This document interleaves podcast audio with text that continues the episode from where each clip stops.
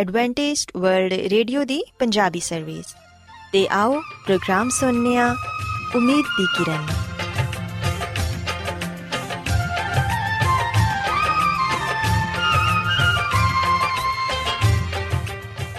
ਸਾਥਿਓ, ਮੈਂ ਤੁਹਾਡੀ ਮੇਜ਼ਬਾਨ ਫਰਾ ਸਲੀਮ ਪ੍ਰੋਗਰਾਮ ਉਮੀਦ ਦੀ ਕਿਰਨ ਦੇ ਨਾਲ ਤੁਹਾਡੀ ਖidmat 'ਚ ਹਾਜ਼ਰ ਹਾਂ। ਮੇਰੇ ਵੱਲੋਂ ਪ੍ਰੋਗਰਾਮ ਸੁਣਨ ਵਾਲੇ ਸਾਰੇ ਸਾਥੀਆਂ ਨੂੰ ਮੇਰਾ ਪਿਆਰ ਭਰਾ ਸਲਾਮ, ਕਬੂਲ ਹੋਏ। ਸਾਥਿਓ, ਉਮੀਦ ਕਰਨੀਆ ਕਿ ਤੁਸੀਂ ਸਾਰੇ ਖੁਦਾ ਤਾਲਾ ਦੇ ਫਜ਼ਲੋ ਕਰਮ ਨਾਲ ਖੈਰੀਅਤ ਨਾਲ ਹੋ। ਤੇ ਸਾਡੀ ਇਹ ਦੁਆ ਹੈ ਕਿ ਤੁਸੀਂ ਸਦਾ ਖੁਸ਼ ਰਹੋ, ਸਲਾਮਤ ਰਹੋ ਤੇ ਖੁਦਾ ਤਾਲਾ ਤੁਹਾਨੂੰ ਆਪਣੀਆਂ ਬਹੁਤ ਸਾਰੀਆਂ ਬਰਕਤਾਂ ਨਾਲ ਨਵਾਜ਼ੇ ਸਾਥਿਓ, ਇਸ ਤੋਂ ਪਹਿਲਾਂ ਕਿ ਅੱਜ ਦੇ ਪ੍ਰੋਗਰਾਮ ਨੂੰ ਸ਼ੁਰੂ ਕੀਤਾ ਜਾਏ, ਮੈਂ ਚਾਹਾਂਗੀ ਕਿ ਸਭ ਤੋਂ ਪਹਿਲੇ ਤੁਸੀਂ ਪ੍ਰੋਗਰਾਮ ਦੀ ਤਫਸੀਲ ਸੁਣ ਲਵੋ।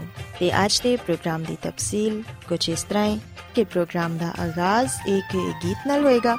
ਤੇ ਗੀਤ ਦੇ ਬਾਅਦ ਸਿਹਤ ਦਾ ਪ੍ਰੋਗਰਾਮ ਤੰਦਰੁਸਤੀ ਹਜ਼ਾਰ ਨਿਮਤ ਤੁਹਾਡੀ ਖidmat 'ਚ ਪੇਸ਼ ਕੀਤਾ ਜਾਏਗਾ ਤੇ ਸਿਹਤ ਦੇ ਹਵਾਲੇ ਤੋਂ ਤੁਹਾਨੂੰ ਮਫੀਦ مشਵਰੇ ਦਿੱਤੇ ਜਾਣਗੇ, ਜਿਨ੍ਹਾਂ ਤੇ ਅਮਲ ਕਰਕੇ ਤੁਸੀਂ ਨਾ ਸਿਰਫ ਆਪਣੀ ਬਲਕਿ ਆਪਣੇ ਖਾਨਦਾਨ ਦੀ ਸਿਹਤ ਦਾ ਵੀ ਖਿਆਲ ਰੱਖ ਸਕਦੇ ਹੋ। ਤੇ ਸਾਥੀਓ, ਪ੍ਰੋਗਰਾਮ ਦੇ ਆਖਿਰ 'ਚ ਖੁਦਾ ਦੇ ਖਾਦਮ ਅਜ਼ਮਤ ਇਮਨੁਅਲ ਖੁਦਾਵੰਦ ਦੇ ਅਲਾਹੀ ਪਾਕਲਾਮ ਚੋਂ ਪੇਗਾਮ ਪੇਸ਼ ਕਰਨਗੇ। ਉਮੀਦ ਕਰਨੇ ਕਿ ਅੱਜ ਦੇ ਪੈਗਾਮ ਦੇ ਜ਼ਰੀਏ ਯਕੀਨਨ ਤੁਸੀਂ ਖੁਦਾਵੰਦ ਕੋਲੋਂ ਬਰਕਤ ਪਾਓਗੇ ਸੋ ਆਓ ਸਾਥਿਓ ਪ੍ਰੋਗਰਾਮ ਦਾ ਆਗਾਜ਼ ਇਸ ਰੂਹਾਨੀ ਗੀਤ ਨਾਲ ਕਰਨੇ ਆ ਯਹੋਵਾ ਮੁਬਾਰਕ ਮੁਬਾਰਕ ਖੁਦਾ ਯਹੋਵਾ ਮੁਬਾਰਕ ਮੁਬਾਰਕ ਖੁਦਾ ਜਿਸ ਨੇ ਸੁਣੀ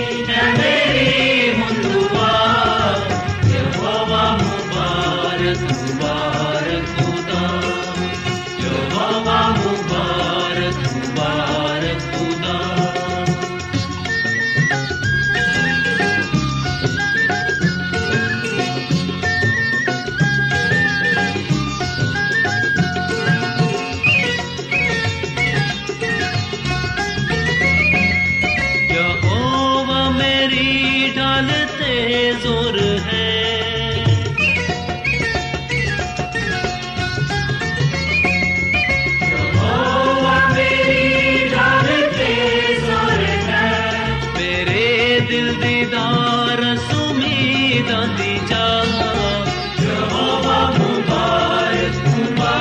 खुदा कि जिसने सुनी है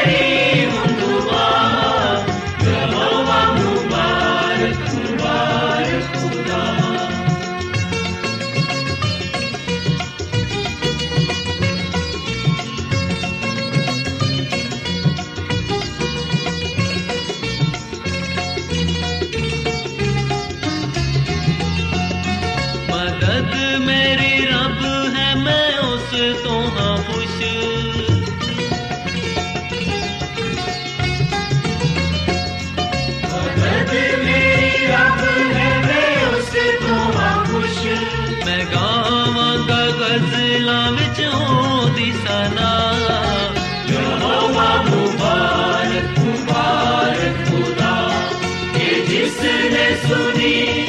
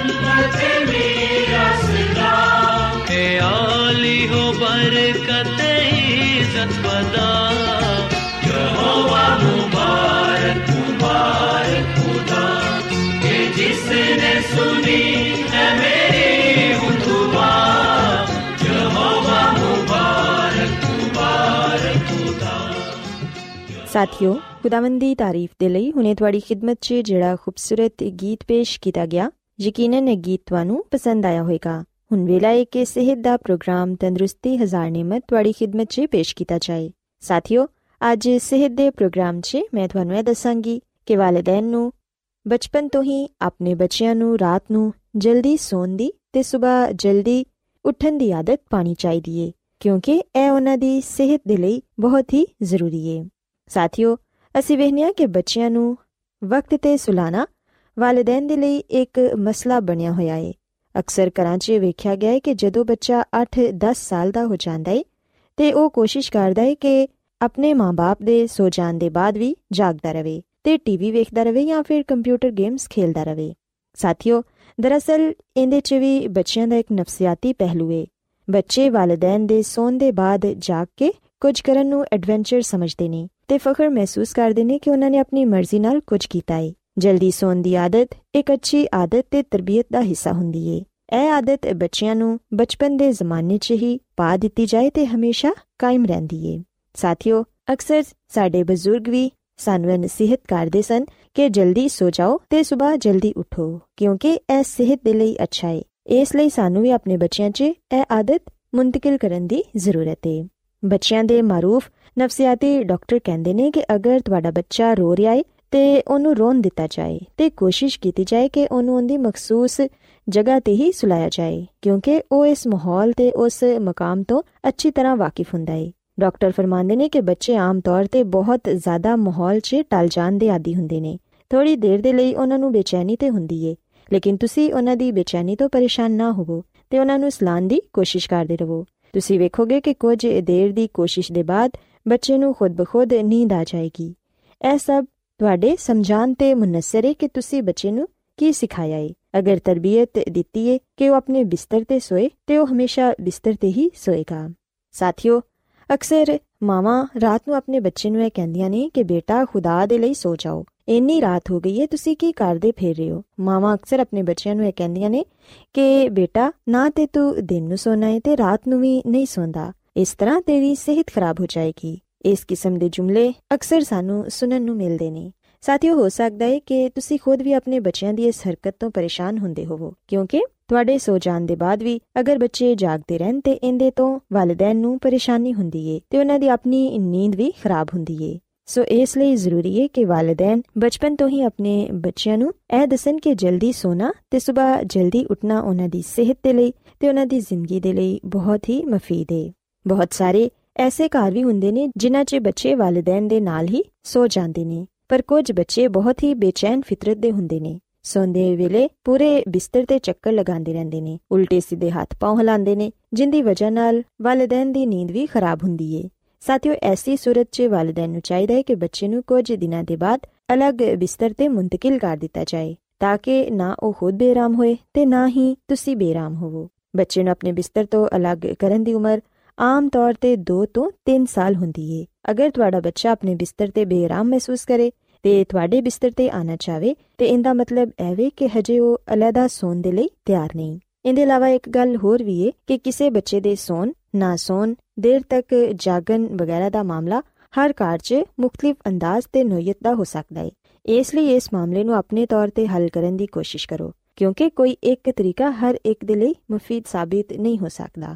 ਸਾਥੀਓ, ਯਾਦ ਰੱਖੋ ਕਿ ਹਰ ਬੱਚੇ ਦੀ ਨੀਂਦ ਦੇ ਔਕਾਤ ਉਹਦੀ ਜਿਸਮਾਨੀ ਤੇ ਜ਼ਿਹਨੀ ਸਲਾਹੀਅਤ ਤੇ ਇਤਬਾਰ ਨਾਲ ਮੁxtਲਿਫ ਹੋ ਸਕਦੇ ਨੇ। ਬਾਜ਼ ਬੱਚੇ, ਸਿਰਫ 5 ਜਾਂ 6 ਘੰਟਿਆਂ ਦੀ ਨੀਂਦ ਲੈਣ ਦੇ ਬਾਵਜੂਦ ਆਪਣੇ ਆਪ ਨੂੰ ਤਾਜ਼ਾ ਦਮ ਮਹਿਸੂਸ ਕਰਦੇ ਨੇ, ਜਦਕਿ ਕੁਝ ਬੱਚੇ ਇਸ ਤਰ੍ਹਾਂ ਦੇ ਹੁੰਦੇ ਨੇ ਜਿਨ੍ਹਾਂ ਨੂੰ 8-10 ਘੰਟੇ ਦੀ ਨੀਂਦ ਚਾਹੀਦੀ ਹੁੰਦੀ ਏ। ਇਹ ਕੋਈ ਐਸੀ ਤਸ਼ਵੀਸ਼ ਦੀ ਗੱਲ ਨਹੀਂ ਤੇ ਵਾਲਿਦੈਨ ਨੂੰ ਇਹਦੇ ਬਾਰੇ ਪਰੇਸ਼ਾਨ ਹੋਣ ਦੀ ਵੀ ਜ਼ਰੂਰਤ ਨਹੀਂ। ਲੇਕਿਨ ਜਦੋਂ ਤੁਹਾਡਾ ਬੱਚਾ ਸੁਸਤੀ, ਉਦਾਸੀ, ਥੱਕਨ, ਬੇਖੁਆਬੀ ਵਗੈਰਾ ਦਾ ਇਜ਼ਹਾਰ ਕਰੇ ਜਾਂ ਉਹਦਾ ਵਜ਼ਨ ਉਹਦੀ ਉਮਰ ਨਾਲੋਂ ਘੱਟ ਹੋਏ, ਤੇ ਫਿਰ ਐਸੀ ਸੂਰਤ ਤੇ ਆਪਣੇ ਬੱਚੇ ਤੇ ਫੌਰਨ ਤਵੱਜਾ ਦਿਵੋ। ਲੇਕਿਨ ਅਗਰ ਤੁਹਾਡਾ ਬੱਚਾ ਮਾਮੂਲ ਦੇ ਮੁਤਾਬਿਕ ਹੈ ਚਾਕੋ ਚੌਬੰਦ ਹੈ ਤਾਜ਼ਾ ਦਮ ਹੈ ਤੇ ਫਿਰ ਪਰੇਸ਼ਾਨੀ ਦੀ ਕੋਈ ਗੱਲ ਨਹੀਂ। ਸਾਥੀਓ, ਅਸੀਂ ਵੇਖਨੀਆ ਕਿ ਬਹੁਤ ਸਾਰੇ ਬੱਚਿਆਂ ਨੂੰ ਰਾਤ ਨੂੰ ਬੁਰੇ ਖਾਬ ਆਉਂਦੇ ਨੇ। ਭਿਆਨਕ ਤੇ ਖੌਫਜ਼ਦਾ ਕਰ ਦੇਣ ਵਾਲੇ ਖਾਬ ਅਕਸਰ ਬੱਚੇ ਦੀ ਨੀਂਦ ਨੂੰ ਖਰਾਬ ਕਰ ਦਿੰਦੇ ਨੇ। ਬਾਜ਼ ਬੱਚੇ ਤੇ ਇੰਨੇ ਖੌਫਜ਼ਦਾ ਹੋ ਜਾਂਦੇ ਨੇ ਕਿ ਉਹ ਨੀਂਦ 'ਚ ਚੀਖ ਪੈਂਦੇ ਨੇ। ਮਾਹਿਰ ਨਫਸੀਆਤ ਦਾ ਕਹਿਣਾ ਹੈ ਕਿ ਬੱਚਿਆਂ ਨੂੰ ਮੁxtਲਿਫ ਕਿਸਮ ਦੇ ਖਾਬ ਆ ਸਕਦੇ ਨੇ। ਲੇਕਿਨ ਜਦੋਂ ਇਹ ਖੁਆਬ ਉਹਨਾਂ ਨੂੰ ਡਿਸਟਰਬ ਕਰਨ ਲੱਗਣ ਤੇ ਫਿਰ ਇਹ ਖੁਆਬ ਭਿਆਨਕ ਬਣ ਜਾਂਦੇ ਨੇ ਤੇ ਲਾਸ਼ੌਰ ਉਹਨਾਂ ਦਾ ਗਹਿਰਾ ਅਸਰ ਕਬੂਲ ਕਰ ਲੈਂਦਾ ਹੈ। ਸਾਥੀਓ, ਇਹਦੀ ਵਜ੍ਹਾ ਇਹ ਵੀ ਹੋ ਸਕਦੀ ਹੈ ਕਿ ਬੱਚੇ ਜਦੋਂ ਰਾਤ ਨੂੰ ਦੇਰ ਤੱਕ ਟੀਵੀ ਵੇਖਦੇ ਨੇ ਤੇ ਫਿਰ ਟੀਵੀ ਵੇਖਦਿਆਂ ਨਾਲ ਹੀ ਸੋ ਜਾਂਦੇ ਨੇ ਤੇ ਜਿਹੜੇ ਪ੍ਰੋਗਰਾਮ ਉਹਨਾਂ ਨੇ ਟੀਵੀ 'ਚ ਵੇਖੇ ਹੁੰਦੇ ਨੇ, ਉਹਦੇ ਬਾਰੇ ਉਹ ਖਾਬ ਵੇਖਦੇ ਨੇ। ਤੇ ਅਗਰ ਉਹਨਾਂ ਨੇ ਕੋਈ ਐਸੇ ਪ੍ਰੋਗਰਾਮ ਵੇਖੇ ਹੋਣ ਜਿਨ੍ਹਾਂ ਦੀ ਵਜ੍ਹਾ ਤੋਂ ਉਹ ਖੌਫਜ਼ਦਾ ਹੋਣ, ਤੇ ਫਿਰ ਯਕੀਨਨ ਉਹ ਨੀਂਦ 'ਚ ਵੀ ਘਬਰਾ ਜਾਂਦੇ ਨੇ ਤੇ ਚੀਖ ਕੇ ਉੱਠ ਜਾਂਦੇ ਨੇ। ਸੋ ਇਸ ਲਈ ਵਾਲਿਦੈਨ ਨੂੰ ਚਾਹੀਦਾ ਹੈ ਕਿ ਜਦੋਂ ਬੱਚਾ ਟੀਵੀ ਵੇਖਣ ਤੋਂ ਫਾਰਿਗ ਹੋ ਜਾਏ ਤੇ ਥੋੜੀ ਦੇਰ ਦੇ ਲਈ ਬੱਚੇ ਦੇ ਨਾਲ ਇੱਧਰ-ਉੱਧਰ ਦੀਆਂ ਗੱਲਾਂ ਕਰੋ, ਤਾਂ ਕਿ ਟੀਵੀ ਦਾ ਅਸਰ ਉਹਦੇ ਜ਼ਿਹਨ ਤੋਂ ਦੂਰ ਹੋ ਜਾਏ। ਤੇ ਸਾਥੀਓ, ਅਗਰ ਖੁਆਬ ਦੇ ਦੌਰਾਨ ਤੁਹਾਡਾ ਬੱਚਾ ਡਰ ਕੇ ਉੱਠ ਜਾਂਦਾ ਹੈ ਤੇ ਉਹਨੂੰ ਨਰਮੀ ਦੇ ਨਾਲ ਥਪਕ ਥਪਕ ਕੇ ਪਿਆਰ ਨਾਲ ਸੁਲਾਉਣ ਦੀ ਕੋਸ਼ਿਸ਼ ਕਰੋ ਤੇ ਉਹਨੂੰ ਹੌਸਲਾ ਦਿਲਾਓ ਕਿ ਐਸਾ ਕੁਝ ਨਹੀਂ। ਸਾਥੀਓ, ਅਸੀਂ ਵੇਖਨੀਆ ਕਿ ਕਈ ਬੱਚਿਆਂ 'ਚ ਇਹ ਵੀ ਇੱਕ ਪਰੇਸ਼ਾਨ ਕਰਨ ਵਾਲਾ ਅੰਸਰ ਹੈ ਕਿ ਬੇਖੁਆਬੀ ਇੱਕ ਐਸੀ ਸੂਰਤ-ਹਾਲ ਹੈ ਜਿੰਦੇ 'ਚ ਬੱਚਾ ਗਹਿਰੀ ਨੀਂਦ ਨਹੀਂ ਸੋ ਪਾਉਂਦਾ, ਯਾਨੀ ਉਹ ਸੌਣ ਦੇ ਬਾਵਜੂਦ ਨਹੀਂ ਸੌਂਦਾ। ਇਹ ਮਰਜ਼ ਵੱਡਿਆਂ 'ਚ ਜ਼ਿਆਦਾ ਪਾਇਆ ਜਾਂਦਾ ਹੈ ਸੌਣ ਦੀ ਮੁੱਦਤ ਤੇ ਸ਼ਿੱਦਤ ਦੋਨੋਂ ਹੀ ਇਹਦੇ ਤੋਂ متاثر ਹੁੰਦੀਆਂ ਨੇ ਇਹਦਾ ਮਤਲਬ ਇਹ ਵੇ ਕਿ ਅਗਰ ਬੱਚਾ 6 ਘੰਟੇ ਸੁੱਤਾ ਹੈ ਤੇ ਹਕੀਕਤਨ ਉਹ ਸਿਰਫ 4 ਘੰਟੇ ਹੀ ਸੁੱਤਾ ਹੈ ਇਸ ਤਰ੍ਹਾਂ ਸੌਣ ਦੀ ਮੁੱਦਤ متاثر ਹੁੰਦੀ ਹੈ ਸੋ ਸਾਥੀਓ ਅਗਰ ਤੁਹਾਡਾ ਬੱਚਾ ਵੀ ਬੇਖੁਆਬੀ ਦਾ ਸ਼ਿਕਾਰ ਹੈ ਜਾਂ ਉਹ ਨੀਂਦ 'ਚ ਬਾਰ-ਬਾਰ ਉੱਠ ਜਾਂਦਾ ਹੈ ਥੋੜੀ ਦੇਰ ਦੇ ਲਈ ਸੌਂਦਾ ਹੈ ਤੇ ਫਿਰ ਉੱਠ ਜਾਂਦਾ ਹੈ ਤੇ ਇਹਦੇ ਲਈ ਤੁਹਾਨੂੰ ਆਪਣੇ ਬੱਚੇ ਨੂੰ ਡਾਕਟਰ ਨੂੰ ਦਿਖਾਉਣ ਦੀ ਜ਼ਰੂਰਤ ਹੈ ਕਿਉਂਕਿ ਸਾਥੀਓ ਬੇਖੁਆਬੀ ਨਾ ਤੇ ਵੱਡਿਆਂ ਦੇ ਲਈ ਹੀ ਅੱਛੀ ਹੈ ਤੇ ਨਾ ਹੀ ਬੱਚਿਆਂ ਦੇ ਲਈ ਕਿਉਂਕਿ ਇਹਦੇ ਜ਼ਰੀਏ ਇਨਸਾਨ ਦੀ ਸਿਹਤ متاثر ਹੁੰਦੀ ਹੈ ਸੋ ਇਸ ਲਈ ਅਗਰ ਤੁਹਾਡਾ ਬੱਚਾ ਬੇਖੁਆਬੀ ਦਾ ਸ਼ਿਕਾਰ ਹੈ ਤੇ ਫਿਰ ਡਾਕਟਰ ਨਾਲ ਜ਼ਰੂਰ ਰਜੂ ਕਰੋ ਬਹਰਹਾਲ ਐਸਾ ਨੀਂਦ ਤੇ ਨੀਂਦ ਦੇ ਮੁਤਲਕ ਉਹ ਸਾਰੀਆਂ ਗੱਲਾਂ ਜਿਹੜੀਆਂ ਬੱਚੇ ਨੂੰ ਦਰਪੇਸ਼ ਹੋ ਸਕਦੀਆਂ ਨੇ ਅਗਰ ਇਹਨਾਂ ਦੇ ਬਾਵਜੂਦ ਵੀ ਤੁਹਾਡਾ ਬੱਚਾ ਬੇਚੈਨ ਰਹਿੰਦਾ ਹੈ ਤੇ ਰਾਤ ਨੂੰ ਦੇਰ ਨਾਲ ਸੌਂਦਾ ਹੈ ਜਾਂ ਸੌਂਦਾ ਹੀ ਨਹੀਂ ਤੇ ਫਿਰ ਸਾਥੀਓ ਡਾਕਟਰ ਨਾਲ ਰਜੂ ਕਰੋ ਤੇ ਮਾਲੂਮ ਕਰੋ ਕਿ ਕੀ ਵਜ੍ਹਾ ਹੈ ਤੇ ਉਹਦਾ ਹੱਲ ਤਲਾਸ਼ ਕਰਨ ਦੀ ਕੋਸ਼ਿਸ਼ ਕਰੋ ਸੋ ਸਾਥੀਓ ਮੈਂ ਉਮੀਦ ਕਰਨੀ ਆ ਕਿ ਅੱਜ ਦਾ ਪ੍ਰੋਗਰਾਮ ਤੁਹਾਨੂੰ ਪਸੰਦ ਆਇਆ ਹੋਵੇਗਾ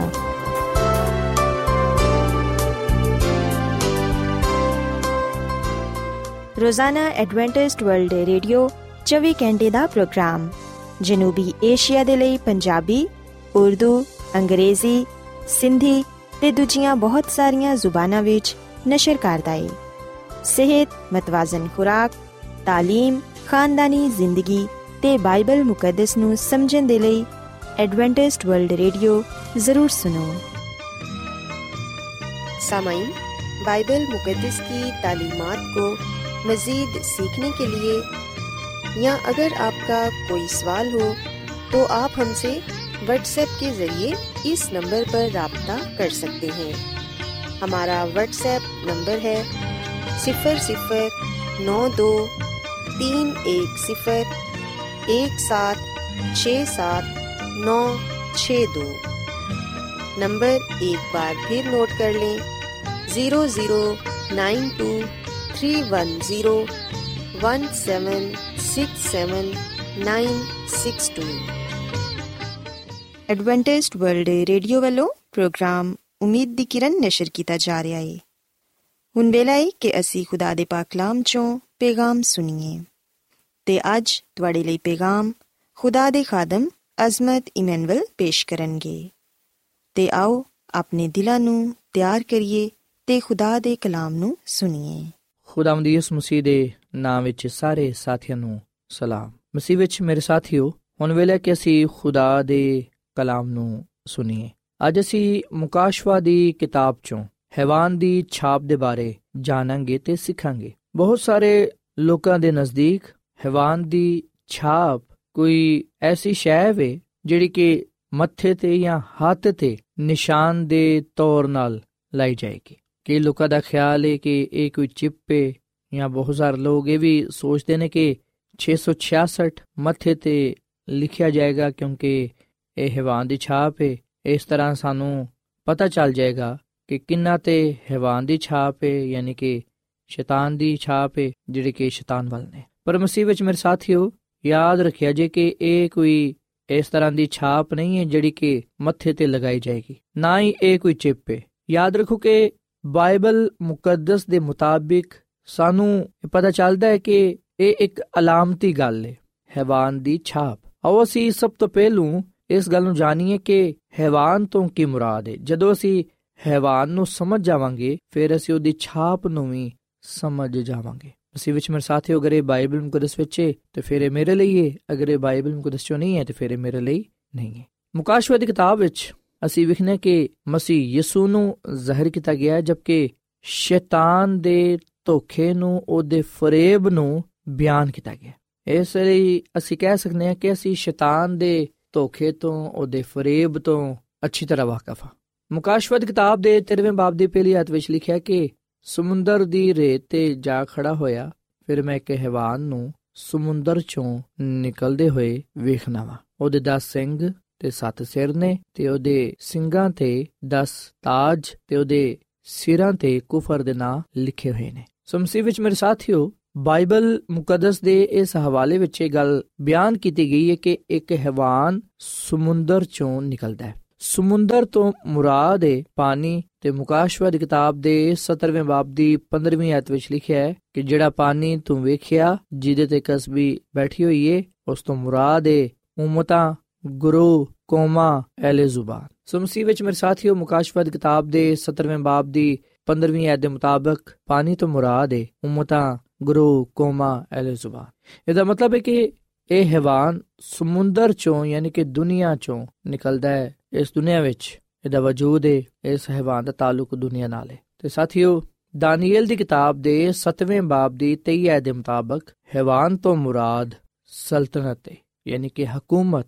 ਸੋ ਹੁਣ ਇਹ ਗੱਲ ਵਾਜ਼ੀ ਹੋ ਗਈ ਹੈ ਕਿ ਹੈਵਾਨ ਤੋਂ ਮੁਰਾਦ ਹੈ ਹਕੂਮਤ। ਜਦੋਂ ਅਸੀਂ ਕਹਿੰਦੇ ਹਾਂ ਹੈਵਾਨ ਦੀ ਛਾਪ, ਇਸ ਤੋਂ ਮੁਰਾਦ ਹੈ ਹੈਵਾਨ, ਯਾਨੀ ਕਿ ਹਕੂਮਤ ਦੀ ਛਾਪ। ਸਾਥੀਓ ਦਾਨੀਏਲ ਦੀ ਕਿਤਾਬ ਦੇ 7 ਬਾਬ ਵਿੱਚ ਚਾਰ ਹੈਵਾਨਾਂ ਦਾ ਜ਼ਿਕਰ ਕੀਤਾ ਗਿਆ ਹੈ। ਮੁਕਾਸ਼ਵਤ ਕਿਤਾਬ ਵਿੱਚ ਵੀ ਹੈਵਾਨ ਦਾ ਜ਼ਿਕਰ ਕੀਤਾ ਗਿਆ ਹੈ। ਤੇ ਯਾਦ ਰੱਖੋ, ਹੈਵਾਨ ਤੋਂ ਮੁਰਾਦ ਹੈ ਹਕੂਮਤ। ਤੇ ਅਸੀਂ ਜਾਣਦੇ ਹਾਂ ਕਿ ਸਭ ਤੋਂ ਪਹਿਲੀ ਹਕੂਮਤ ਬਾਬਲ ਦੀ ਸੀ, ਫਿਰ ਮਾਦਾ ਫਾਰਸੀ, ਫਿਰ ਯੂਨਾਨ, ਫਿਰ ਰੋਮ। ਸੋ ਇਹ ਜਿਹੜੀ ਹਕੂਮਤ ਹੈ ਜਿਹਦਾ ਜ਼ਿਕਰ ਮੁਕਾਸ਼ਵਾ ਦੀ ਕਿਤਾਬ ਦੇ 13ਵੇਂ ਬਾਬ ਵਿੱਚ ਕੀਤਾ ਜਾਂਦਾ ਹੈ, ਉਹ ਚੌਥੀ ਹਕੂਮਤ ਹੈ ਯਾਨੀ ਕਿ ਰੋਮ ਦੀ ਹਕੂਮਤ। ਤੇ ਸਾਥੀਓ, ਇਹ ਹਕੂਮਤ ਸਿਆਸੀ, ਮਜ਼ਬੀ ਵਜੂਦ ਰੱਖਦੀ ਹੈ ਸੋ ਮੁਕਾਸ਼ਵਾ ਦੀ ਕਿਤਾਬ ਦੇ 12ਵੇਂ ਬਾਬ ਵਿੱਚ ਅਸੀਂ ਵਿਖਨੇ ਹਾਂ ਕਿ ਸ਼ੈਤਾਨ ਯਿਸੂ ਨੂੰ ਤਬਾਹ ਕਰਨ ਦੀ ਕੋਸ਼ਿਸ਼ ਕਰਦਾ ਹੈ, ਯਾਨੀ ਕਿ ਉਹ ਬੁੱਤ ਪਰਸਤ ਰੋਮ ਦੇ ਜ਼ਰੀਏ ਨਾਲ ਯਿਸੂ ਨੂੰ ਖਤਮ ਕਰਨ ਦੀ ਕੋਸ਼ਿਸ਼ ਕਰਦਾ ਹੈ। ਬੁੱਤ ਪਰਸਤ ਰੋਮ ਨੇ ਹੀ ਯਿਸੂ ਮਸੀਹ ਨੂੰ ਸਲੀਬ ਤੇ ਮਸਲੂਬ ਕੀਤਾ। ਪਰ ਅਸੀਂ ਜਾਣਦੇ ਹਾਂ ਕਿ ਯਿਸੂ ਮਸੀਹ ਤੀਜੇ ਦਿਨ ਮੁਰਦਿਆਂ ਚੋਂ ਜੀ ਉਠਿਆ ਤੇ ਉਹਨੇ ਸਾਬਿਤ ਕੀਤਾ ਕਿ ਉਹ ਜਿੱਤ ਗਿਆ ਤੇ ਸ਼ੈਤਾਨ ਹਾਰ ਗਿਆ ਸੋ ਮਸੀਹ ਵਿੱਚ ਮੇਰੇ ਸਾਥੀਓ, ਯਾਦ ਰੱਖਿਆ ਜੀ, ਹੈਵਾਨ ਦੀ ਛਾਪ ਤੋਂ ਮੁਰਾਦ ਹੈ ਬੁੱਤ ਪ੍ਰਸਤ ਰੋਮ, ਇਹ ਤਾਕਤ ਤੇ ਕੂਵਤ ਦੁਨੀਆ ਵਿੱਚ ਪਾਈ ਜਾਂਦੀ ਹੈ। ਤੇ ਅਸੀਂ ਮਜ਼ੀਦ ਇਸ ਗੱਲ ਨੂੰ ਜਾਣਨ ਵਾਲ ਬਾਨੇ ਆ ਕਿ ਬੁੱਤ ਪ੍ਰਸਤ ਰੋਮ ਨੇ ਸ਼ੈਤਾਨ ਤੋਂ ਇਖਤਿਆਰ ਹਾਸਲ ਕੀਤਾ। ਤੇ ਬੁੱਤ ਪ੍ਰਸਤ ਰੋਮ ਵਿੱਚ ਪੋਪੀਅਤ ਦਾ ਰਾਜ ਸੀ। ਤੇ ਪੋਪੀਅਤ ਨੂੰ ਇਖਤਿਆਰ ਦੇਣ ਵਾਲਾ ਕਸਤਤੀਨ ਬਾਦਸ਼ਾਹ ਸੀ, ਜਿਹੜਾ ਕਿ ਰੋਮ ਦਾ ਬਾਦਸ਼ਾਹ ਸੀ। ਸੋ ਸ਼ੈਤਾਨ ਨੇ ਆਪਣਾ ਇਖਤਿਆਰ ਬੁੱਤ ਪ੍ਰਸਤ ਰੋਮ ਨੂੰ ਦਿੱਤਾ। ਤੇ ਬੁੱਤ ਪ੍ਰਸਤ ਰੋਮ ਨੇ ਆਪਣਾ ਇਖਤਿਆਰ ਪੋਪ ਨੂੰ ਦਿੱਤਾ। ਸੋ ਮੇਰਾ ਖਿਆਲ ਹੈ ਕਿ ਹੁਣ ਆਇਸਤਾ ਆਇਸਤਾ ਤੁਹਾਡੇ ਤੇ ਗੱਲ ਵਾਜ਼ੇ ਹੁੰਦੀ ਜਾਂਦੀ ਹੈ ਕਿ ਹੈਵਾਨ ਦੀ ਛਾਪ ਤੋਂ ਕੀ ਮੁਰਾਦ ਹੈ। ਯਾਨੀ ਕਿ ਹੈਵਾਨ ਇੱਕ ਕੂਵਤ ਹੈ, ਇੱਕ ਤਾਕਤ ਹੈ ਤੇ ਉਸ ਤੋਂ ਮੁਰਾਦ ਬੁੱਤ ਪ੍ਰਸਤ ਰੋਮ ਹੈ, ਜਿਹਦਾ ਸਰਬਰਾ ਪੋਪ ਬਣਿਆ। ਪੋਪੀਅਤ ਨੇ, ਯਾਨੀ ਕਿ ਪੋਪ ਨੇ ਰੋਮ ਵਿੱਚ ਰਹਿੰਦੇ ਹੋਇਆਂ ਹਕੂਮਤ ਕੀਤੀ। ਸੋ ਇਸ ਤਰ੍ਹਾਂ ਇਹ ਇੱਕ ਮਜ਼ਬੀ ਸਿਆਸੀ ਨਿਜ਼ਾਮ ਵਜੂਦ ਵਿੱਚ ਆਇਆ, ਬਣ ਗਿਆ। ਮਸੀਹ ਵਿੱਚ ਮੇਰੇ ਸਾਥੀਓ, ਮੁਕਾਸ਼ਵਾ ਦੀ ਕਿਤਾਬ ਦੇ 13ਵੇਂ ਬਾਬ ਦੇ ਮੁਤਾਬਕ ਹੈਵਾਨ ਇੱਕ ਮਜ਼ਬੀ ਸਿਆਸੀ ਨਿਜ਼ਾਮ ਨੂੰ ਬਿਆਨ ਕਰਦਾ ਹੈ, ਜਿਹੜਾ ਕਿ ਬੁੱਤਪਰਸਤ ਰੋਮ ਵਿੱਚ ਪਾਇਆ ਜਾਂਦਾ ਸੀ। ਸੋ ਹੈਵਾਨ ਕੌਣ ਹੈ? ਹੈਵਾਨ ਉਹ ਹੈ ਜਿਹਨੂੰ ਬੁੱਤਪਰਸਤ ਰੋਮ ਨੇ ਇਖਤਿਆਰ ਦਿੱਤਾ, ਜਿਹੜਾ ਕਿ ਬਾਅਦ ਨੂੰ ਆਲਮੀ ਮਜ਼ਬੀ ਤਾਕਤ ਬਣ ਗਿਆ। ਤੇ ਸਾਥੀਓ ਯਾਦ ਰੱਖੋ ਖੁੱਲੇ ਲਫ਼ਜ਼ਾਂ ਵਿੱਚ, ਸਾਫ਼ ਲਫ਼ਜ਼ਾਂ ਵਿੱਚ ਇਹ ਵੀ ਕਿ, ਇਹ ਹੈਵਾਨ ਪਾਪਾਈ ਨਿਜ਼ਾਮ ਹੈ, ਪੋਪੀਅਤ ਜਿਨੇ ਆਪਣੀ ਛਾਪ ਇਸ ਦੁਨੀਆ ਵਿੱਚ ਕਾਇਮ ਕੀਤੀ ਹੈ ਇਸ ਦੁਨੀਆ ਵਿੱਚ ਬਾਈ, ਤੇ ਉਹ ਛਾਪ ਹੈ 666 ਸਾਥੀਓ, ਪੋਪ ਦਾਵਾ ਕਰਦਾ ਹੈ ਕਿ ਇਸ ਜ਼ਮੀਨ ਤੇ ਉਹ ਖੁਦਾ ਦੀ ਜਗ੍ਹਾ ਤੇ ਵੇ, ਉਹ ਗੁਨਾਹ ਮਾਫ ਕਰ ਸਕਦਾ ਹੈ। ਤੇ ਉਹਨੇ ਇਹ ਗੱਲ ਜਿੱਥੋਂ ਲਈ ਹੈ ਜਾਂ ਜਿਹਦੀ ਨਕਲ ਕਰਨ ਦੀ ਕੋਸ਼ਿਸ਼ ਕੀਤੀ ਹੈ ਉਹ ਸਾਡਾ ਨਜਾਤ ਦੇਹਿੰਦਾ ਖੁਦਾਮ ਦੀ ਇਸ ਮਸੀਹ ਹੈ।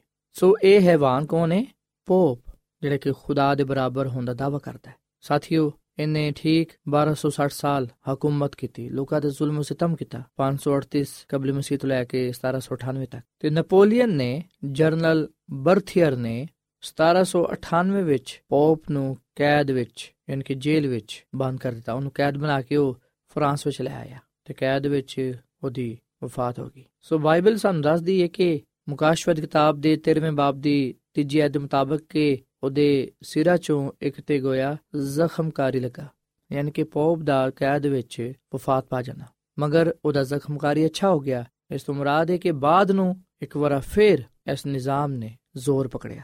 ਮੁਕਾਸ਼ਵਤ ਕਿਤਾਬ ਦੇ 13ਵੇਂ ਬਾਬ ਦੇ 18ਵੇਂ ਅਧ ਮੁਤਾਬਕ ਇਹ ਗੱਲ ਯਾਦ ਰੱਖੋ ਕਿ ਪਾਕ ਵਿੱਚ ਲਿਖਿਆ ਹੈ, ਹਕਮਤ ਦਾ ਇਹ ਮੌਕਾ ਹੈ ਜਿਹੜਾ ਸਮਝ ਰੱਖਦਾ ਹੈ, ਉਹ ਇਸ ਹੈਵਾਨ ਦਾ ਅਦਦ ਗਿਣ ਲਵੇ ਕਿਉਂ ਜੋ ਉਹ ਆਦਮੀ ਦਾ ਅਦਦ ਹੈ ਤੇ ਉਹਦਾ ਅਦਦ 666 ਹੈ ਸੋ ਬਾਈਬਲ ਮੁਕੱਦਸ ਵਿੱਚ ਪਹਿਲੀ ਗੱਲ ਜਿਹੜੀ ਗਈ, ਪਹਿਲੀ ਗੱਲ ਜਿਹੜੀ ਕਹੀ ਗਈ ਹੈ ਉਹ ਹੈ ਹੈਵਾਨ ਦਾ ਅਦਦ। ਤੇ ਅਗਲੀ ਹੀ ਆਇਤ ਵਿੱਚ ਕਿਹਾ ਗਿਆ ਹੈ ਕਿ ਹੈਵਾਨ ਤੋਂ ਮੁਰਾਦ ਹੈ ਆਦਮੀ, ਯਾਨੀ ਕਿ ਉਹ ਆਦਮੀ ਦਾ ਅਦਦ ਹੈ ਤੇ ਉਹਦਾ ਅਦਦ ਕੀ ਹੈ 666 ਸਾਥੀਓ, ਯਾਦ ਰੱਖੋ 7 ਦਾ ਅਦਦ ਕਾਮਲੀਅਤ ਦੀ ਨਿਸ਼ਾਨਦੇਹੀ ਕਰਦਾ ਹੈ, ਜਦਕਿ 6 ਦਾ ਅਦਦ ਬਗਾਵਤ ਦੀ ਨਿਸ਼ਾਨਦੇਹੀ ਕਰਦਾ ਹੈ। ਪੋਪ ਦਾ ਜਿਹੜਾ ਸਰਕਾਰੀ ਲਕਬ ਹੈ ਜਿਹੜਾ ਕਿ ਉਹਦੇ ਤਾਜ ਤੇ ਵੀ ਉਹ ਲਕਬ ਲਿਖਿਆ ਜਾਂਦਾ ਹੈ, ਉਹ ਹੈ ਵਿਕੇਰੀਅਸ ਫਿਲਿਡੀ, ਯਾਨੀ ਕਿ ਖੁਦਾ ਦੇ ਬੇਟੇ ਦੇ ਬਰਾਬਰ। ਸਾਥੀਓ, ਅਗਰ ਤੁਸੀਂ ਵਿਕੇਰੀਅਸ ਫਿਲਿਡੀ ਦਾ ਅਦਦ ਰੂਮੀ ਗਿਣਤੀ ਦੇ ਮੁਤਾਬਿਕ ਕੱਢੋ, ਤਾਂ ਤੁਹਾਨੂੰ ਪਤਾ ਚੱਲੇਗਾ ਕਿ ਠੀਕ 666 ਨਿਕਲਦਾ ਹੈ। ਯਾਨੀ ਕਿ ਪੋਪ ਦੇ ਤਾਜ ਤੇ ਜਿਹੜਾ ਲਫ਼ਜ਼ ਲਿਖਿਆ ਹੈ, ਵਿਕੇਰੀਅਸ ਫਿਲਿਡੀ, ਰੂਮੀ ਗਿਣਤੀ ਦੇ ਮੁਤਾਬਿਕ ਉਹਦਾ ਅਦਦ 666 ਨਿਕਲਦਾ ਹੈ। ਸੋ ਇਹ ਪੋਪ ਦਾ ਅਦਦ ਹੈ ਜਿਹਨੂੰ ਹੈਵਾਨ ਦਾ ਆਦਤ ਕਿਹਾ ਗਿਆ ਹੈ ਆਦਮੀ ਦਾ ਆਦਤ ਕਿਹਾ ਗਿਆ ਹੈ ਤੇ ਇਹ ਛਾਪ ਜਿਹੜੀ ਉਹ ਲਗਾਉਂਦਾ ਹੈ ਉਹ ਹੈ ਹੁਕਮ ਤੇ ਕਿਹੜਾ ਹੁਕਮ ਉਹ ਹੁਕਮ ਹੈ ਇਤਵਾਰ ਦੀ ਇਬਾਦਤ ਮਸੀਹ ਵਿੱਚ ਮੇਰੇ ਸਾਥੀਓ ਖੁਦਾ ਨੇ ਸਤਵਾਂ ਦਿਨ ਸਬਤ ਦਾ ਠਹਿਰਾਇਆ ਹੈ ਸਤਵਾਂ ਦਿਨ ਸਬਤ ਦਾ ਹੈ ਜਿਹੜਾ ਕਿ ਹਫ਼ਤੇ ਦਾ ਦਿਨ ਹੈ ਤੇ ਖੁਦਾ ਦੀ ਮੋਹਰ ਹੈ ਖੁਦਾ ਦਾ ਨਿਸ਼ਾਨ ਹੈ ਪਰ ਅਸੀਂ ਵੇਖਨੇ ਕਿ ਪੋਪ ਨੇ ਇਹਨੂੰ ਬਦਲਿਆ ਤੇ ਸਬਤ ਦੀ ਬਜਾਏ ਹਫ਼ਤੇ ਦੇ ਬਜਾਏ ਇਹਨੂੰ ਇਤਵਾਰ ਦਾ ਦਿਨ ਠਹਿਰਾਇਆ ਸੋ ਮਸੀਹ ਵਿੱਚ ਮੇਰੇ ਸਾਥੀਓ ਜਿਹੜੇ ਲੋਕ ਇਤਵਾਰ ਨੂੰ ਸਬਤ ਮੰਨਦੇ ਨੇ, ਇਤਵਾਰ ਦੀ ਇਬਾਦਤ ਕਰਦੇ ਨੇ, ਹਕੀਕਤ ਵਿੱਚ ਉਹ ਰੂਮੀ ਕਲੀਸਿਆ ਦਾ ਇਖਤਿਆਰ ਕਬੂਲ ਕਰਦੇ ਨੇ। ਕੈਥੋਲਿਕ ਕਿਤਾਬ ਵਿੱਚ ਇਹ ਗੱਲ ਲਿਖੀ ਹੋਈ ਹੈ ਕੈਥੋਲਿਕ ਰਿਕਾਰਡ ਵਿੱਚ ਇਹ ਗੱਲ ਬਿਆਨ ਹੈ ਕਿ ਇਤਵਾਰ ਸਾਡੇ ਇਖਤਿਆਰ ਦਾ ਨਿਸ਼ਾਨ ਹੈ ਤੇ ਚਰਚ ਬਾਈਬਲ ਤੋਂ ਬਾਲਾ ਤਾਰੇ। ਸੋ ਮਸੀਹ ਵਿੱਚ ਮੇਰੇ ਸਾਥੀਓ, ਕੈਥੋਲਿਕ ਖੁਦ ਇਸ ਗੱਲ ਦਾ ਦਾਵਾ ਕਰਦੀ ਹੈ ਕਿ ਅਸਾਂ ਖੁਦ ਸਬਤ ਨੂੰ ਬਦਲਿਆ। ਹਫ਼ਤੇ ਦੇ ਬਜਾਏ ਇਤਵਾਰ ਨੂੰ ਠਹਿਰਾਇਆ ਤੇ ਜਿਹੜਾ ਚਰਚ ਹੈ ਉਹ ਬਾਈਬਲ ਨਾਲੋਂ ਉੱਤੇ ਵੇ। ਤੇ ਇਸ ਗੱਲ ਦਾ ਸਬੂਤ ਸਬਤ ਦੀ ਤਬਦੀਲੀ ਹੈ। ਯਾਨੀ ਕਿ ਹਫ਼ਤੇ ਤੋਂ ਇਤਵਾਰ ਵਿੱਚ ਮੁੰਤਕਿਲ ਹੋਣਾ। ਸੋ ਬੁੱਧ ਪ੍ਰਸਤ ਰੋਮਨ ਕਲੀਸਿਆ ਦਾਵਾ ਕਰਦੀ ਹੈ ਕਿ ਉਹਦੇ ਇਖਤਿਆਰ ਦਾ ਨਿਸ਼ਾਨ ਹਫ਼ਤੇ ਦੇ ਪਹਿਲੇ ਦਿਨ ਯਾਨੀ ਇਤਵਾਰ ਦੀ ਇਬਾਦਤ ਹੈ ਸੋ ਮਸੀਹ ਵਿੱਚ ਮੇਰੇ ਸਾਥੀਓ, ਕੈਥੋਲਿਕ ਕਲੀਸਿਆ ਨੇ ਖੁਦ ਆਪਣੇ ਦਾਅਵੇ ਦੇ ਮੁਤਾਬਿਕ ਇਹ ਗੱਲ ਬਿਆਨ ਕੀਤੀ ਹੈ ਕਿ ਸਬਤ ਦੇ ਦਿਨ ਨੂੰ ਹਫ਼ਤੇ ਤੋਂ ਇਤਵਾਰ ਤੱਕ ਤਬਦੀਲ ਕੀਤਾ ਗਿਆ। ਤੇ ਇਹਨੂੰ ਬਦਲਣ ਵਾਲੇ ਉਹ ਖੁਦ ਨੇ। ਤੇ ਉਹ ਇਹ ਵੀ ਗੱਲ ਕਹਿੰਦੇ ਨੇ ਕਿ ਅਗਰ ਅਸਾਂ ਸਬਤ ਨੂੰ ਹਫ਼ਤੇ ਦਾ ਦਿਨ ਕਹਿ ਦਿੱਤਾ, ਅਗਰ ਉਹ ਹਫ਼ਤੇ ਦੇ ਦਿਨ ਸਬਤ ਦਾ ਦਿਨ ਮੰਨਣਗੇ, ਤੇ ਫਿਰ ਉਹ ਕੈਥੋਲਿਕ ਨਹੀਂ ਰਹਿਣਗੇ, ਬਲਕਿ 7th ਡੇ ਐਡਵੈਂਟਿਸਟ ਬਣ ਜਾਣਗੇ। ਕਿਉਂਕਿ ਸਤਵਾਂ ਦਿਨ ਹਫ਼ਤੇ ਦਾ ਹੈ, ਤੇ ਜਿਹੜਾ ਹਫ਼ਤੇ ਨੂੰ ਮੁਕੱਦਸ ਪਾਕ ਮੰਨਦਾ ਹੈ, ਉਹ 7th ਡੇ ਵੇ। ਮਸੀਹ ਵਿੱਚ ਮੇਰੇ ਸਾਥੀਓ, ਬਾਈਬਲ ਮੁਕੱਦਸ ਇਹ ਗੱਲ ਬਿਆਨ ਕਰਦੀ ਹੈ ਕਿ ਖੁਦਾ ਨੇ ਇਹ ਦਿਨ ਠਹਿਰਾਇਆ ਹੈ। ਸੋ ਫੈਸਲਾ ਅਸਾ ਕਰਨਾ ਹੈ ਕਿ ਅਸੀਂ ਖੁਦਾ ਦੀ ਮੋਹਰ ਲੈਣਾ ਚਾਹਨੇ ਆ ਜਾਂ ਫਿਰ ਹੈਵਾਨ ਦੀ ਛਾਪ, ਯਾਨੀ ਕਿ ਇਨਸਾਨ ਦੀ ਛਾਪ, ਪੋਪ ਦੀ ਛਾਪ। ਖੁਦਾ ਦੀ ਮੋਹਰ ਸਤਵਾਂ ਦਿਨ, ਸਬਤ ਹੈ ਜਿਹੜਾ ਕਿ ਹਫ਼ਤੇ ਦਾ ਦਿਨ ਹੈ ਅਸੀਂ ਹਫ਼ਤੇ ਦੇ ਦਿਨ ਉਹਦੀ ਇਬਾਦਤ ਕਰਕੇ, ਉਹਦੇ ਦਿਨ ਪਾਕ ਮੰਨ ਕੇ ਇਕਰਾਰ ਕਰਨੇ ਆ, ਕਬੂਲ ਕਰਨੇ ਆ ਕਿ ਉਹ ਸਾਡੇ ਜ਼ਿੰਦਗੀਆਂ ਦਾ ਖਾਲਕ ਤੇ ਮਾਲਿਕ ਹੈ ਤੇ ਨਜਾਤ ਦੇਹਿੰਦਾ ਹੈ ਤੇ ਜਦੋਂ ਅਸੀਂ ਇਤਵਾਰ ਨੂੰ ਮੰਨਨੇ ਆ, ਇਤਵਾਰ ਦੀ ਇਬਾਦਤ ਕਰਨੇ ਆ, ਜਿਹੜਾ ਕਿ ਇਨਸਾਨੀ ਹੁਕਮ ਹੈ ਜਿਹੜਾ ਕਿ ਸਬਤ ਦਾ ਦਿਨ ਨਹੀਂ ਹੈ ਇਹਦਾ ਮਤਲਬ ਹੈ ਕਿ ਉਦੋਂ ਅਸੀਂ ਪੋਪ ਦੀ ਮਰਜ਼ੀ ਨੂੰ ਪੂਰਾ ਕਰਨੇ ਆ, ਉਹਦੀ ਛਾਪ ਨੂੰ ਆਪਣੇ ਉੱਤੇ ਲੈਣੇ ਆ, ਉਹਦੇ ਇਖਤਿਆਰ ਨੂੰ ਪੂਰਾ ਕਰਨੇ ਆ।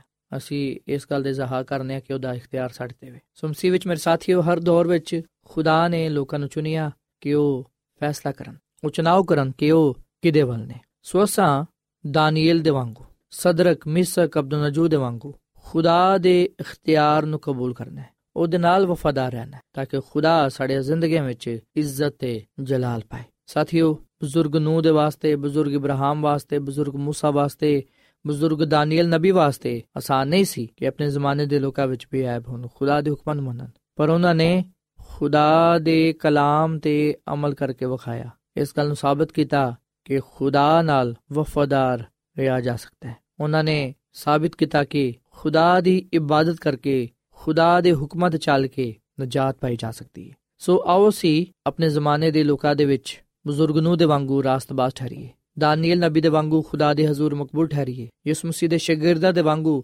ਸਚਾਈ ਤੇ ਖੜੇ ਰਹੀਏ ਤਾਂ ਕਿ ਅਸੀਂ ਖੁਦਾ ਦੇ ਵਫਾਦਾਰ ਬੇਟੇ ਤੇ ਬੇਟੀਆਂ ਠਹਿਰੀਏ ਅਸੀਂ ਉਹਦੇ ਵਫਾਦਾਰ ਲੋਕ ਹੋਈਏ ਤਾਂ ਕਿ ਸਾਡੇ ਜ਼ਿੰਦਗੀਆਂ ਤੋਂ ਖੁਦਾਵੰਦ ਹੀ ਜਾਣੀਆਂ ਤੇ ਪਛਾਣਿਆ ਜਾਏ ਸੋ ਖੁਦਾ ਮੈਨੂੰ ਤੇ ਤੁਹਾਨੂੰ ਤੌਫੀਕ ਦੇਵੇ ਇਹ ਫਜ਼ਲ ਬਖਸ਼ੇ ਕਿ ਅਸੀਂ ਦੁਨੀਆ ਦੇ ਆਖਰ ਵਿੱਚ ਅਖੀਰ ਜ਼ਮਾਨੇ ਵਿੱਚ ਖੁਦਾਵੰਦ ਆਪਣੇ ਖੁਦਾ ਦੇ ਨਾਲ ਵਫਾਦਾਰ ਰਹੀਏ ਉਹਦੇ ਹੁਕਮਤ ਤੇ ਚੱਲੀਏ ਉਹਦੀ ਪੈਰਵੀ ਕਰੀਏ ਤੇ ਉਹਦੇ ਇਖਤਿਆਰ ਨੂੰ ਆਪਣੀ ਜ਼ਿੰਦਗੀ ਵਿੱਚ ਕਬੂਲ ਕਰੀਏ ਉਹਦੀ ਮੋਹਰ ਨੂੰ ਆਪਣੇ ਉੱਤੇ ਲਈਏ, ਯਾਨੀ ਕਿ ਸਬਤ ਦਾ ਦਿਨ, ਜਿਹੜਾ ਕਿ ਸਤਵਾਂ ਦਿਨ ਨੇ, ਹਫ਼ਤੇ ਦੇ ਦਿਨ ਨੇ, ਉਹਨੂੰ ਪਾਕ ਮੰਨ ਕੇ ਇਸ ਗੱਲ ਦਾ ਐਲਾਨੀਆ, ਇਕਰਾਰ ਕਰੀਏ ਕਿ ਯਿਸੂ ਮਸੀਹ ਹੀ ਸਾਡੇ ਜ਼ਿੰਦਗੀਆਂ ਦਾ ਖਾਲਕ ਤੇ ਮਾਲਕ ਤੇ ਨਜਾਤ ਦੇਹਿੰਦਾ ਹੈ। ਜਿਹੜਾ ਕੋਈ ਵੀ ਉਹਦੇ ਤੇ ਇਮਾਨ ਲਿਆਏਗਾ, ਜਿਹੜਾ ਕੋਈ ਵੀ ਉਹਦੀ ਪੈਰਵੀ ਕਰੇਗਾ, ਉਹ ਹਲਾਕ ਨਹੀਂ ਹੋਏਗਾ, ਬਲਕਿ ਉਹ ਹਮੇਸ਼ਾ ਦੀ ਜ਼ਿੰਦਗੀ ਨੂੰ ਪਾਏਗਾ। ਖੁਦਾਮ ਸਾਨੂੰ ਇਸ ਕਲਾਮ ਦੇ ਵਸੀਲੇ ਨਾਲ ਬੜੀ ਬਰਕਤ ਦੇਵੇ।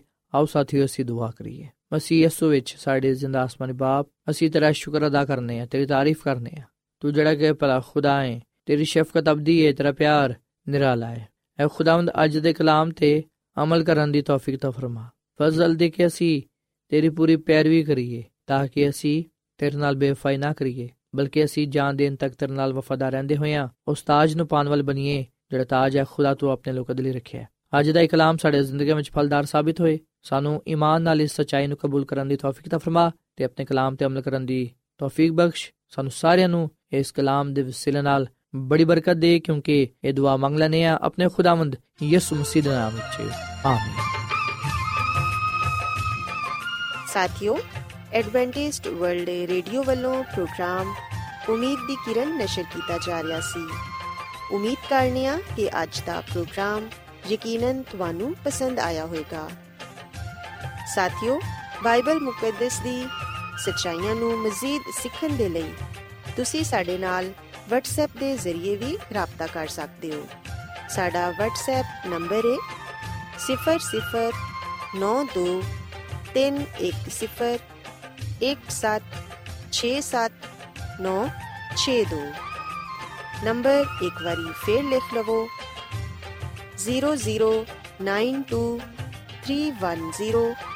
0092311767962 ਸਾਥਿਓ, ਕੱਲ ਇਸੇ ਵੇਲੇ ਤੇ ਇਸੇ ਫ੍ਰੀਕਵੈਂਸੀ ਤੇ ਦੁਬਾਰਾ ਤੁਹਾਡੇ ਨਾਲ ਮੁਲਾਕਾਤ ਹੋਏਗੀ।